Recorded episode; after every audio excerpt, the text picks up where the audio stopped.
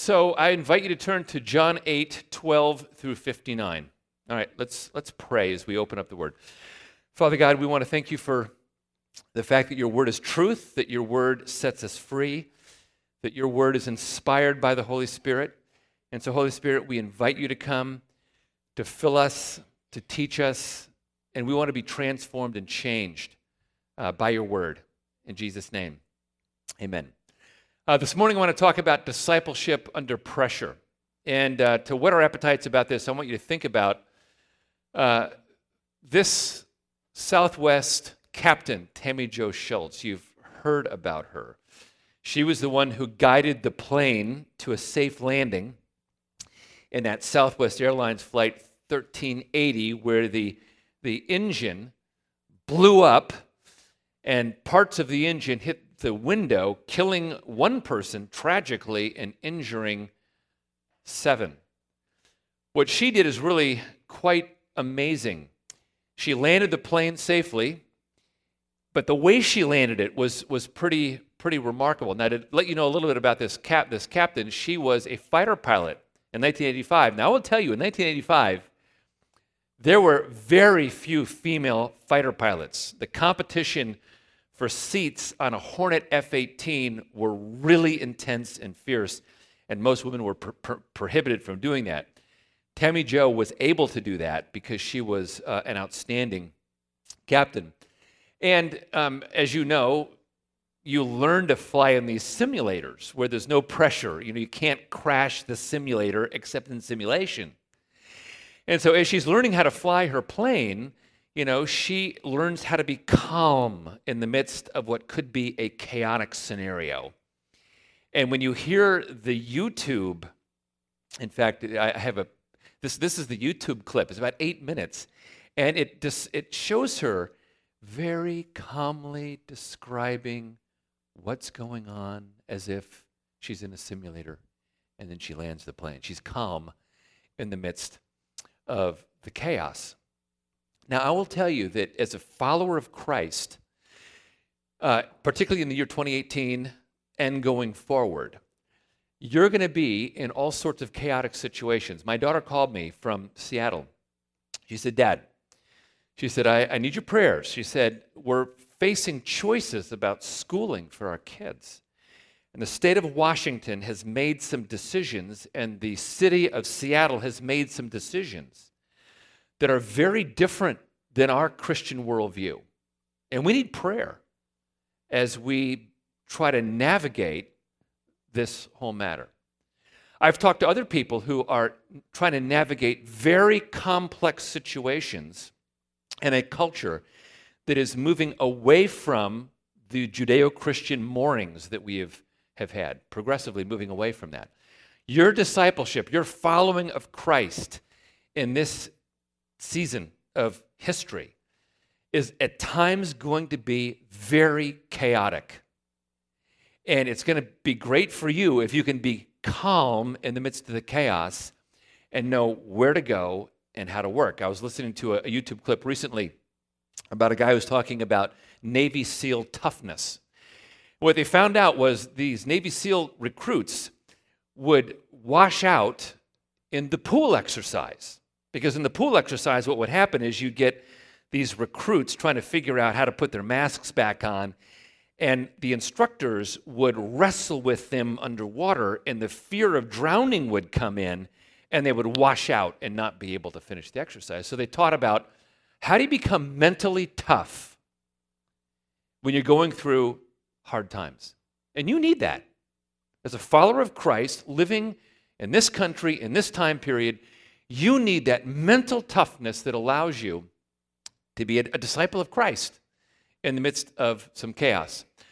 Now, this passage we're going to look at, John 8, um, is about discipleship, and there are three clues to that. John 8, 12. Whoever follows me will not walk in darkness, but will have the light of life. In this chapter, he's talking about following as a disciple. Uh, John 8, 30, as Jesus was saying these things, many believed in him. Okay, because they're they're going to follow him as as disciples. Feels like I lost a little bit of my sound here. And then in John 8 31, if you abide in my word, you are truly disciples of mine. This whole chapter is about discipleship. However, what happens in this chapter is total chaos, right? And we're going to see how Jesus instructs his disciples how to be confident disciples in the midst of their chaos. So we start by setting the stage. Jesus is teaching in the temple treasury. And I want to recount a little bit of, of the background of this temple treasury. These words he spoke in the treasury. Where is the treasury in the temple? Well, the treasury was this place in the center of the Temple Mount that was also called the Court of the Women. And what would happen is you would go, if you wanted to pay your tithes, is you would go into this area and you would take your money and you would put your money in these trumpet shaped receptacles.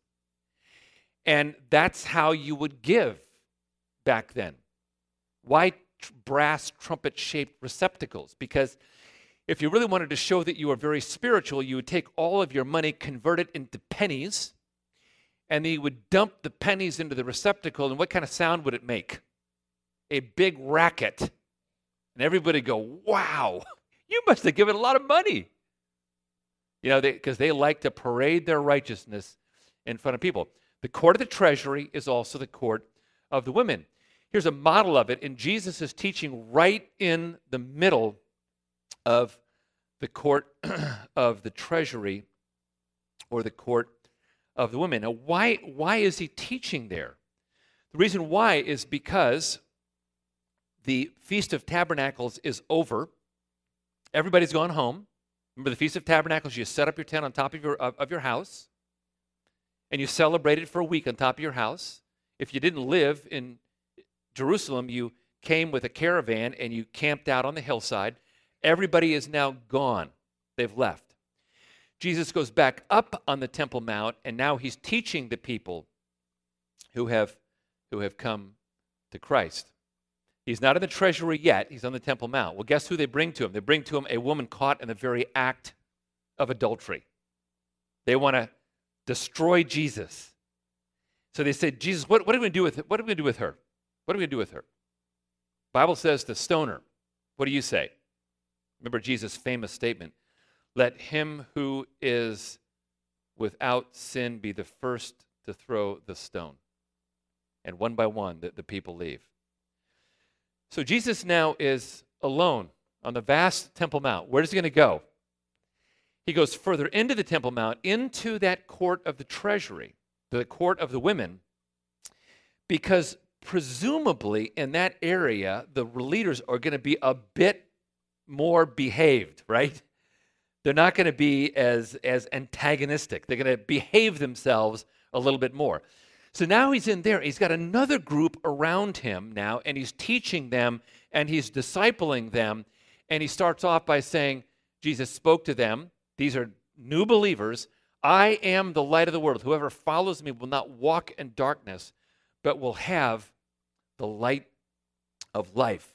That's what he says. But the Pharisees come in and they crash the party again. You just can't get rid of these guys.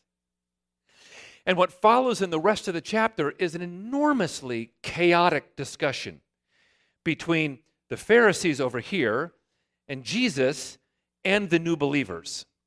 And Jesus is training the new believers in the midst of the chaos of the discussion of the Pharisees. And I will tell you, it is enormously chaotic. About, about a month month and a half ago. Uh, Cindy and I were in Dallas. We were having dinner uh, with uh, another couple, and I got into a discussion, and that discussion did not go well. And, and it was bewildering to me because I said something, and this person didn't understand what I was saying, so I tried to explain it. He thought I was saying something else. I'm rarely in conversations like this, and this was a conversation like that. And we just kept missing each other as if I was speaking Arabic and he was speaking Chinese, and there was just no communication. And that's Jesus and the Pharisees. Talking, not communicating, but in the midst of all the chaos, he's instructing the faithful on how to be disciples.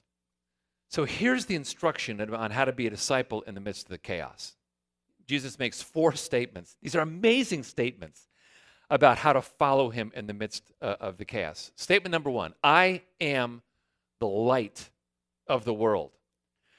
Whoever follows me will not walk in darkness, but will have the light of life. What does it mean to be a disciple and to have Jesus be the light of the world? Well, that's a great question. Here's the core idea to have the light of life means to walk continuously in the presence of God. For you to be a disciple in the midst of the chaos of this world means that you keep focused on walking and living in the presence of God. Disciples do that. They live in the presence of God. It's all about presence.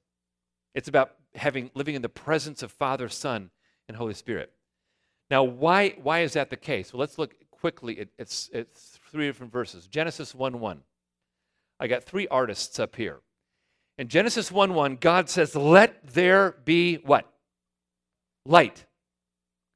In that statement, let there be light, God casts his presence into this new creation. It's about the presence of God coming into that new creation. So when you think about Genesis 1 1 through 3, think about Vincent van Gogh at his canvas. Thinking about Mozart on his piano. Think about Michelangelo at his marble. You know, when you look at Michelangelo's marble, you don't see Michelangelo. You see the result of his creation. When you look at Van Gogh's paintings, except his self portraits, obviously, you don't see Vincent van Gogh. You see the results of what he did.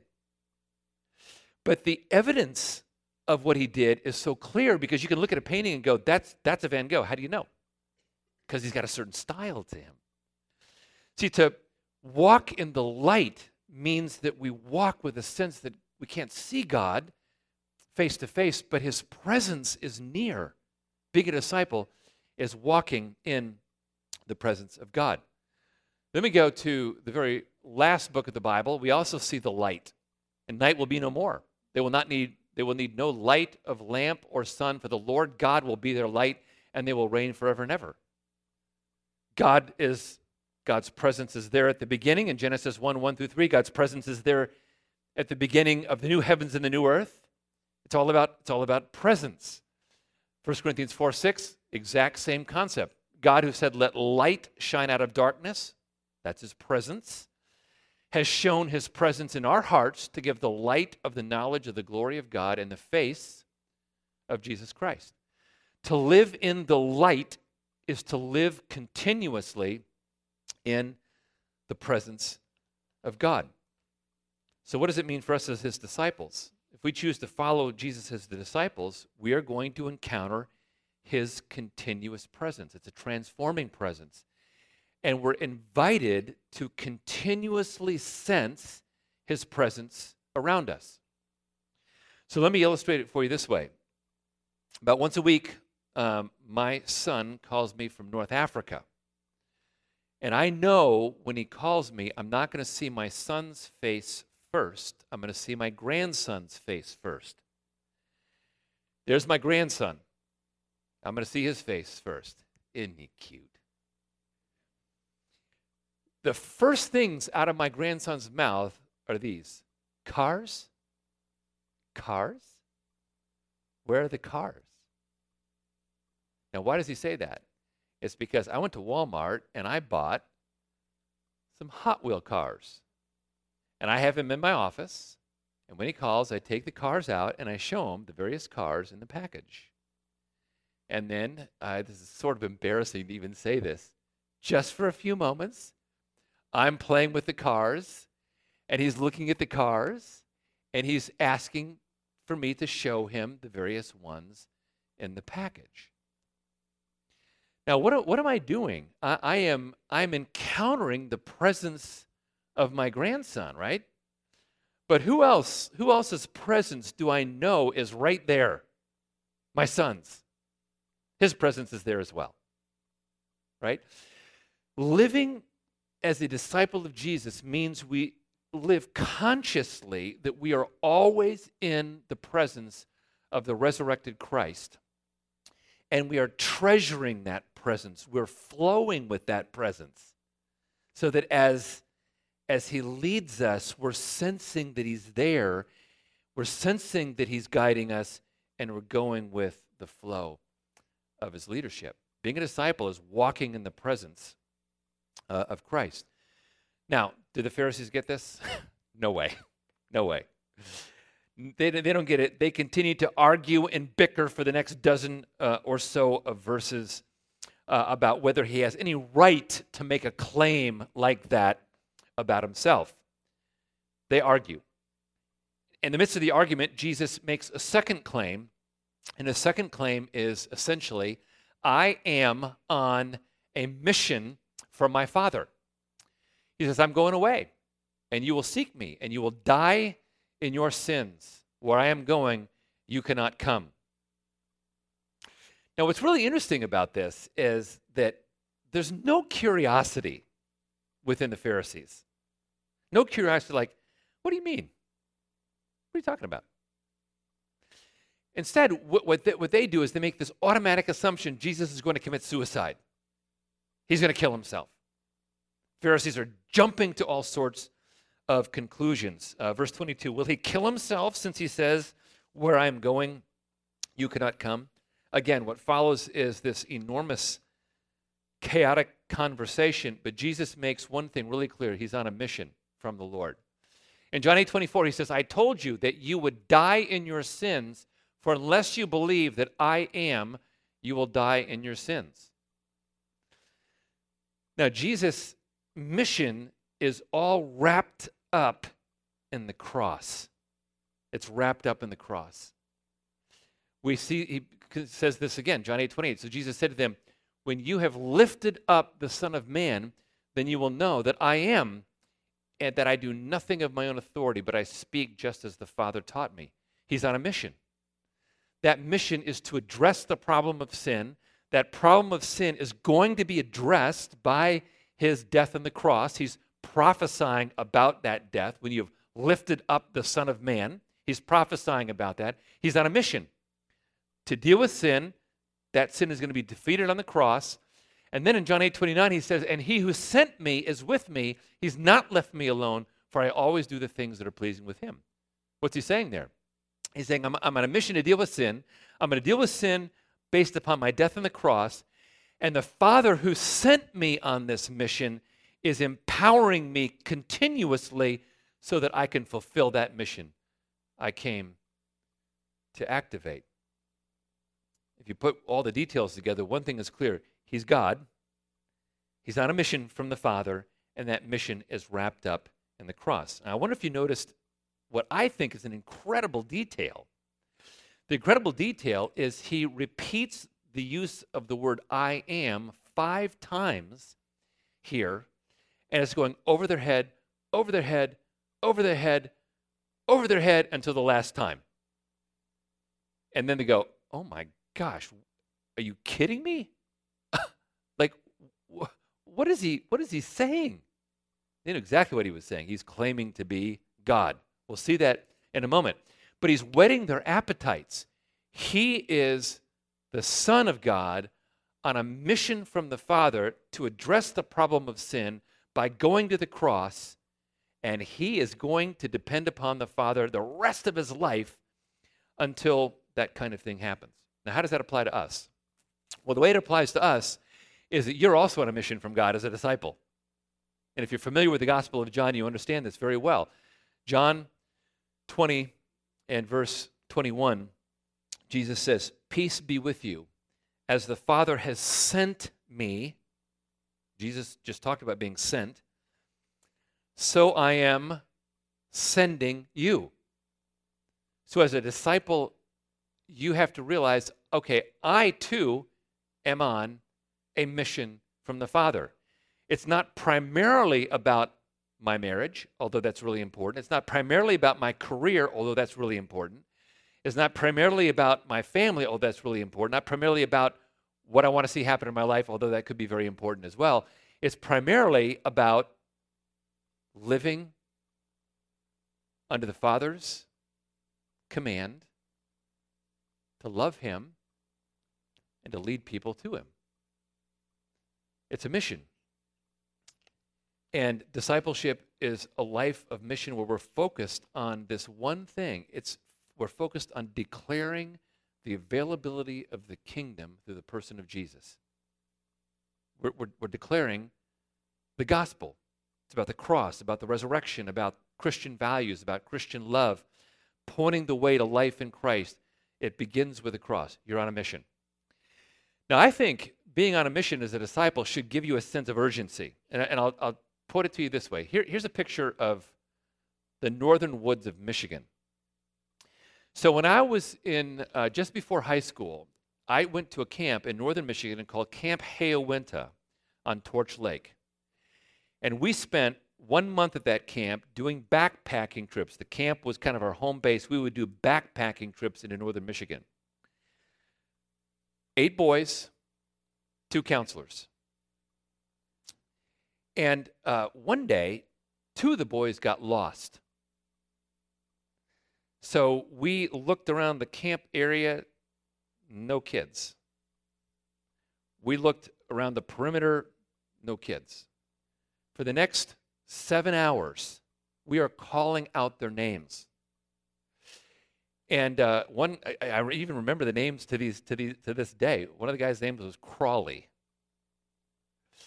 and the other guy's name was Hayo. And I don't know if that was his first name or his last name, but we Hayo Crawley. Now you see how dense this forest is. Guess what happened is we're yelling out their names. It was deadened, deadened by the thickness of the trees in the forest. But I will tell you, my worst case scenario was the idea of being alone, lost in the woods. So I'm thinking, my mission and the mission of this team is to find those people who are lost. That was all we were thinking about. We didn't think about hunger. We didn't think about the next camping area. All we thought about was finding these two who were lost. We finally found them. They were lost. We finally found them. But you know, when you're on a mission from the Father, you feel this sense of urgency.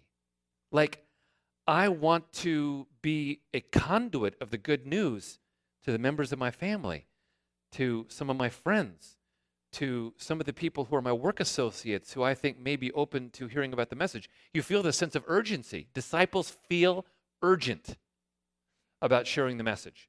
You want to be a disciple in the midst of the chaos? Start feeling the urgency about declaring the message.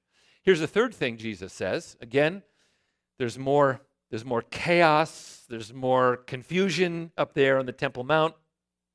Jesus presents his third claim, and his third claim is, I can set you free. Now in John 8:30, we see that many believed in him.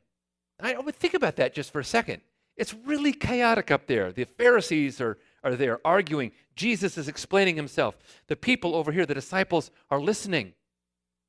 And the Pharisees realize they're not listening to us, they're listening to Jesus. What do you suppose that did to them? They were enraged over the fact that they were not being listened to. Many believed in him. Uh, and so, what does Jesus says, say to them? Jesus said to the Jews who had just believed in him, If you abide in my word, you are truly my disciples, and you will know the truth, and the truth will set you free. That's the goal. The goal as a disciple is to encounter freedom through the word. So, I want you to think about this for a second. You know, freedom always has two sides to it.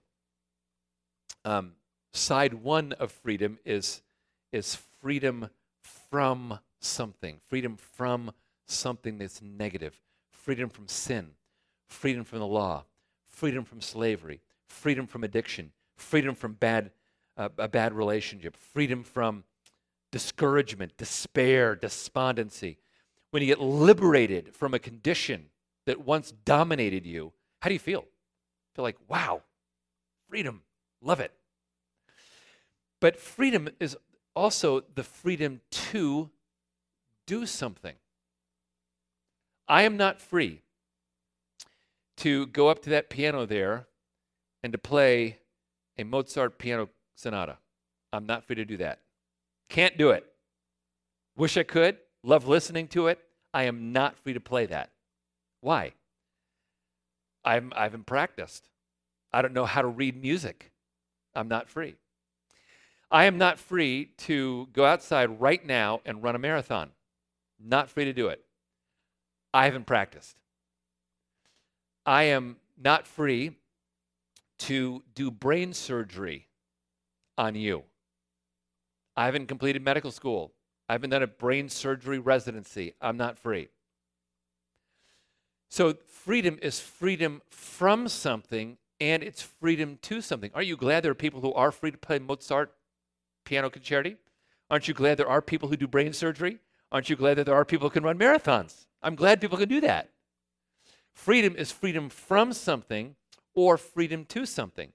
And when Jesus says, You shall know the truth, and the truth shall set you free, he's saying it'll set you free from something that is sin, and it will set you free to something, and that is to walk in a sense of power. It's freedom from, and it's freedom to. You know, a lot of people, when they think about freedom, they think, okay, it's only freedom from sinning. I won't sin anymore. But where's the fun? What Jesus is saying, it is freedom from being dominated by sin, but it's freedom to live out your life with a sense of purpose and power that you didn't have before. And Jesus says, disciples, get that kind of freedom. Um, I have a very vivid, demonst- uh, very vivid memory about this when I was in when I was in high school. One summer, I was ca- I was a caddy at a local country club, and um, I, I, I just, went to Google Maps to figure out how far it was from my house to that country club because I, I, I rode my bike there every day, every morning. My dad wanted me up early, out of the house, summer vacation, earning money, caddying. Did I want to do that? Not so much. Not so much. But I did.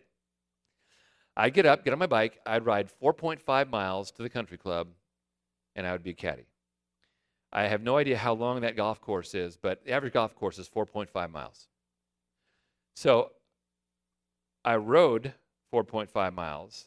I caddied walking 4.5 miles with two bags on my shoulder, one on each side, 18 holes. And then I would pedal back all summer long. Um, so didn't like it. Not fun. I earned some money. That was good. Didn't like it. And then the summer's over, and I go back to soccer practice on the soccer team at New Trier High School. And the first day of practice, I think, I am fast. Like I am, I am like a hundred percent faster than I was last year. Why was I 100% faster? because I ran and I walked 13 miles a day, six days a week for three months in the summer. I was free to run as fast as I wanted to run on the soccer team and score goals. And I loved walking in that freedom. If you're going to be a disciple of, uh, of, of chaos, you want to anticipate the freedom that you have by being a follower of Christ. And I'm going to ask you the question Is there something in your life right now that you say, you know, I want this freedom in my life? I want it. I want to be free from something and to something in my life. I want freedom from that thing that gets me down. I want freedom to do this thing that will make my life better. Do you, do you have those things? Are you dreaming about those things? The promise is, You shall know the truth, and the truth shall set you free. Freedom from versus freedom to. Now we come to the fourth claim. The fourth claim is, I'm God. Yeah, this is this is really fun. He just flat out says, I am God in human flesh. Now here's here's the story. The Pharisees are now just trying to do anything they can to trap Jesus, anything they can to trap him. Because what's happening is all the people are listening to Jesus, they're believing in Jesus, and the Pharisees realize they're losing the debate right up there on the Temple Mount in the treasury, losing the debate. So the Pharisees are just badgering him. In verse 49, they call him a Samaritan. That was a big racial slur. And here the religious leaders are calling Jesus, using this, this terrible racial slur up on the Temple Mount. Then they say he has a demon. And to say somebody has a demon means to say you, you are mentally ill, you are crazy, and you're spiritually deranged as well. All the while, Jesus is lovingly inviting the people, you know, toward himself. Like he, he'll say things like, if anyone keeps my word, he'll never see death. You know, craziness over here, teaching the disciples over here. You know, it's crazy. Um, so Jesus then pulls out his trump card he says, uh, You think your father Abraham was so great, you Pharisees? Uh, yeah, he was great. And then he says this Your father Abraham rejoiced to see my day, and he saw it and was glad. The Pharisees are freaking out. They're freaking out. People with blood pressure cuffs came up to the Pharisees. Guys, let me see how your blood pressure. Oh, 200 over 100. That's not good. Calm down. They're not calming down. So Jesus then says, Truly, truly, I say to you, before Abraham was born, I am. Now remember, he has prepared them to hear this because four times previously he's used the term I am. Now he just flat out says it clearly. Before Abraham was born, I am. Uh, the religious leaders, they rush over to their rock piles. There were rock piles on the Temple Mount in case somebody violated the law. They rush over to their rock piles. I can just see these guys picking up two stones. You know, I got my, in case I missed the first time, bam, I'm going to get him the second time. and then it says that Jesus, um, Jesus hid himself and went out of the temple. Now, please don't think like Jesus like runs over to the pillar and hides himself behind the pillar like he's afraid and cowering. You read this carefully, you realize that it's like there was this supernatural bubble of protection around Jesus that just meant they couldn't get to him. I would love to see how this how this would have worked out. But they they were not able to to grab him. What's the point of the I am claim? The point of the I am claim all has to do with Abraham, right? Because because Abraham was part of a big story that began in Genesis chapter 12. Jesus is the continuation of that story in John 8 58. And you are the continuation of that story again in the year 2018.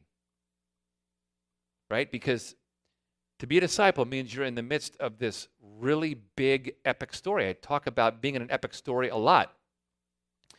But you, as the disciple, are in the midst of a big epic story. You, you've become Achilles in the Iliad. If that doesn't grab you, you've, you become Frodo in The Lord of the Rings. If that didn't grab you, you become Peter in the Chronicles of Narnia. You become Mel Gibson in Braveheart. You become Luke Skywalker in Star Wars. You become Jean Valjean in Les Mis. You get the pic, you get the point you become incorporated as a disciple into this big, gigantic story. And you have no idea the influence that you have in that story. Uh, at home, I have a passport that my great great uncle had when he was a missionary to China 20 years after Hudson Taylor went to China. His name was Jasper Scudder McIlvaine. And he was in China. He grew his hair very long and he uh, adopted Chinese dress and he went into the central part of China. He was there for seven years, led some people to Christ, and he died after seven years, having not married, having had no kids. So you look, you look at the guy and you go, okay, like wasted life. Or was it a wasted life? Because I got hold of his letters and I read those letters. And his letters are fascinating. And what I, what I realized is here, here's a guy who sacrificed for something, part of a big story, but now he has a legacy among the other members of our family that has multiplied. And that, that's you. That's you. As a disciple, you don't know the big story you're in. Do you feel like Frodo in The Lord of the Rings today? Do you, do you feel like Mel Gibson in Braveheart today? Eh, maybe not. Maybe not. But I'm telling you, you are, you are a significant person in God's big story. And what disciples do is they champion that significance. And they say, I'm going to walk in this, and I am going to live my life as if this is true of me, even if I can't quite see it in my life right now. So, uh, core idea is this Jesus has come from God to show us the way to the Father, to set us free, to give us life. That's the main idea. He's come from God to show us the way to God, to set us free, to give us life. And in this life, we encounter His presence, we live, we live with His purpose, we experience His freedom, and we live in His story. That's how disciples operate if they are going to live as disciples in the midst of the chaos. So, some quick takeaways. Takeaway number one is this consider the love of the Father. To walk in the light means to live in the Father's presence. You know, as a disciple, you're always in the Father's presence. You are charged with the responsibility of discerning that presence. So, one of the ways to apply this is all right, I need to live in the Father's presence. What does that mean for me Monday morning when I wake up and start work? I, I need to intentionally live in the Father's presence. Um, John 1 7 is a great verse on this. If we walk in the light as God Himself is in the light, we have fellowship with one another, that is, God and fellow believers, and the blood of Jesus, His Son, cleanses us from all sin. You can wake up Monday morning, you can do this this afternoon, you can walk in the presence of the Father. Second quick takeaway is this consider the sufficiency of God's Word. God's Word sets you free and you are living in the golden era of biblical study, biblical information. There's never been a time in the history of humanity where you have more information to explain the truth of the scriptures. Study Bibles, podcasts, YouVersions of the, of the Bible, it's, it's all there. You've got it. Consider the sufficiency of God's word to set you free. And the final one is you are called into a countercultural community. One quick idea Pharisees are over here, the new disciples are over here. The Pharisees are calling Jesus a Samaritan. The Pharisees are calling Jesus mentally ill. The Pharisees are calling Jesus demon possessed. And the people over here are realizing okay, so if I follow Jesus, I am going to be part of a countercultural community. I'm not going to be liked by the people who are in charge. What I'm saying to you is, as a disciple, be okay with you being part of a countercultural community. A lot of people are not going to like you simply because you bear the name of Christ. Is that okay for you? Well, if you're going to be a disciple, you learn to expect, okay, I'm going to be friendly with people, I'm going to be winsome with people, but I'm not going to be liked by people. Because some people are just going to reject the central core of my life, which is Jesus Christ. So, as we close this morning, I would just love to have you um, bow before the Lord for a second and just consider this aspect of discipleship. You live in a, in a season of chaos in this world. You want to be calm in the midst of the chaos. How do you do it? How do you do it? Well, it, it's rooted in living in His presence, it's rooted in having a mission, it's rooted in, in being set free, it's rooted in things like that. And so I'm, I'm asking you to a- ask the Lord for those things. Well, just a moment of silence, and then David will close us. David Rumpf will close us in prayer.